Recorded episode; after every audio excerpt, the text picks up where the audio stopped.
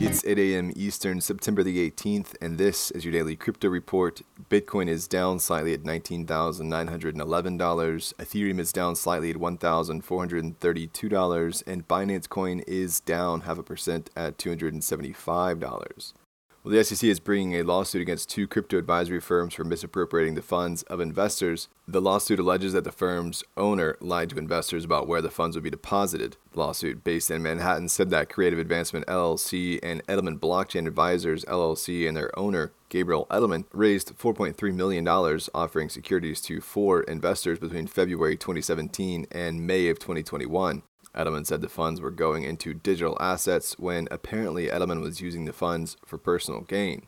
Well, Do Kwon is not in Singapore, according to local police. The local force has also said they're willing to assist South Korea within the ambit of its domestic legislation and international obligations. Their statement follows a South Korean court order for the founder of Terraform Labs' arrest. Do Kwon took to Twitter to say he is not running from the authorities, asking for privacy, while he says he's complying with their requests, although notably no official confirmations corroborate his statement. South Korean authorities have frozen his passport as early as last week running against the tide of criticism toward President Joe Biden's much anticipated reports on crypto regulation that have been panned by the wider industry for being outdated and imbalanced. Binance CEO CZ has expressed his support, saying it's great to see the US moving towards a proposed crypto framework. Getting it right will help protect consumers, markets, and spark responsible innovation. The crypto regulation will bring much needed consistency and clarity versus the current patchwork of state laws and regulations that govern the space.